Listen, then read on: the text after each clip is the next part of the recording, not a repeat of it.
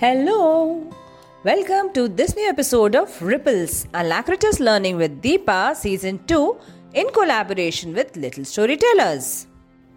And as you know, we have collaborated for National Reading Month Challenge 2022, where we are reading a short story or poem almost every day to encourage all our listeners to read more, develop love for good literature, and polish their communication skills.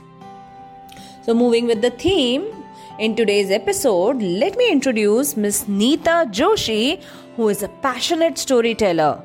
She narrates interesting stories in a beautiful manner on Chip and Tales, a YouTube channel. Apart from narrating stories on YouTube, Neeta also works a lot for underprivileged children and is associated with various NGOs and schools. She firmly believes that stories have a lot of potential in bringing about desired positive changes in a person's overall behavior and character. And through her stories, she has been trying to build a strong base of character in young children and help them to learn various important life skills. So, let's listen to the story from Neeta herself exclusively for this season of Ripples Alacritus Learning with Deepa in collaboration with Little Storytellers and now in collaboration with Chip and Tales. Hi everyone, the name of the story is Stage Fright from Pratham Books. Champa loves singing more than anything else in the whole wide world. She sings in the bathroom and on the roof. She sings to the hills and to the moon. She sings like a lion and like a bee. She sings through rain and through heat. When Champa sings, she is filled with the most marvelous feeling in the world. One day, when Champa sings, Basant's eyes light up. I have an amazing idea, he says. Basant is Champa's best friend and is always busting with ideas. Some are terrific and some are terrible. You should sing on annual day, says Basant. What a terrible idea, says Champa. Why not? You love to sing. Champa hasn't told Basant about the only time she got on stage and nearly fainted with fear sing in front of so many people. I don't even sing in front of mine, Pa.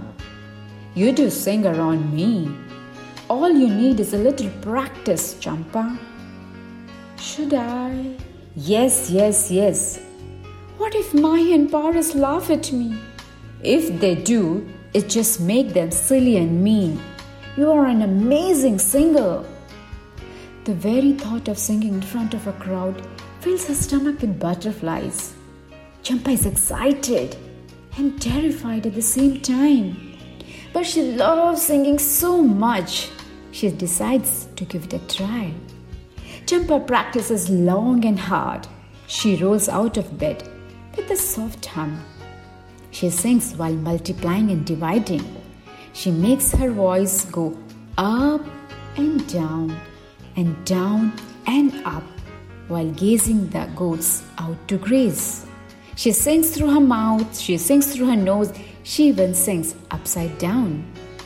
Everyone at home is excited about Champa's big day. They give her advice.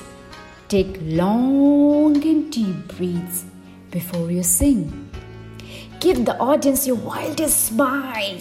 Just be yourself. Throw a broken plate at the door and eat 12 grace for luck. The day before her performance, Champa held a special rehearsal.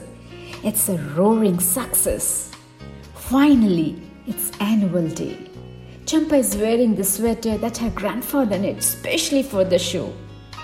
When it's her turn to sing, her tongue feels rubbery. The stage is too big, the lights are too bright. There are too many people in the audience. Champa's throat tightens and her hands are clammy. She remembered to smile at the audience. When she begins to sing, out comes a whisper. It is as if someone has swallowed her voice. Champa takes a long and deep breath and tries again. And out comes out a squeak. There is a loud gasp from the audience. Champa's heart pounds loudly. Head starts to spin. And that's when she sees Basant waving wildly at her. She is so glad to see him. She tries again. At first, the song comes softly. Although her voice is shaky, it sounds somewhat right. Then slowly the music flow out of her, smooth and strong and melodic. It does not matter that the stage is too big or the lights are too bright or even that the audience has a lot of people. Champa lets her voice go wild and free. And as she does, she is filled with the most marvelous feeling in the world. Thank you. Thank you so much, Neeta, for this beautiful narration. And thank you for selecting this story. This story reminds me of my school days when I hesitated to participate in any school event due to the stage fright. I'm sure many might be aware of this. Now let's talk about today's question. You heard the word stage fright so many times. Actually, the title of the story is Stage Fright isn't it? So, what exactly does this word mean to you? Stage fright. What is the meaning of this word? And suppose you are standing in front of a large gathering to perform. It might be a song, a dance performance, or speech, or anything. What kind of emotions do you go through? Or what kind of emotions do you come across when you stand in front of this huge gathering? Please share with us. And the last question for today's episode is related to the expressions that you heard in the story. So, there were a few expressions heard in the story feeling butterflies in the stomach, tongue feels rubbery, hands are clamming or hands are clammy.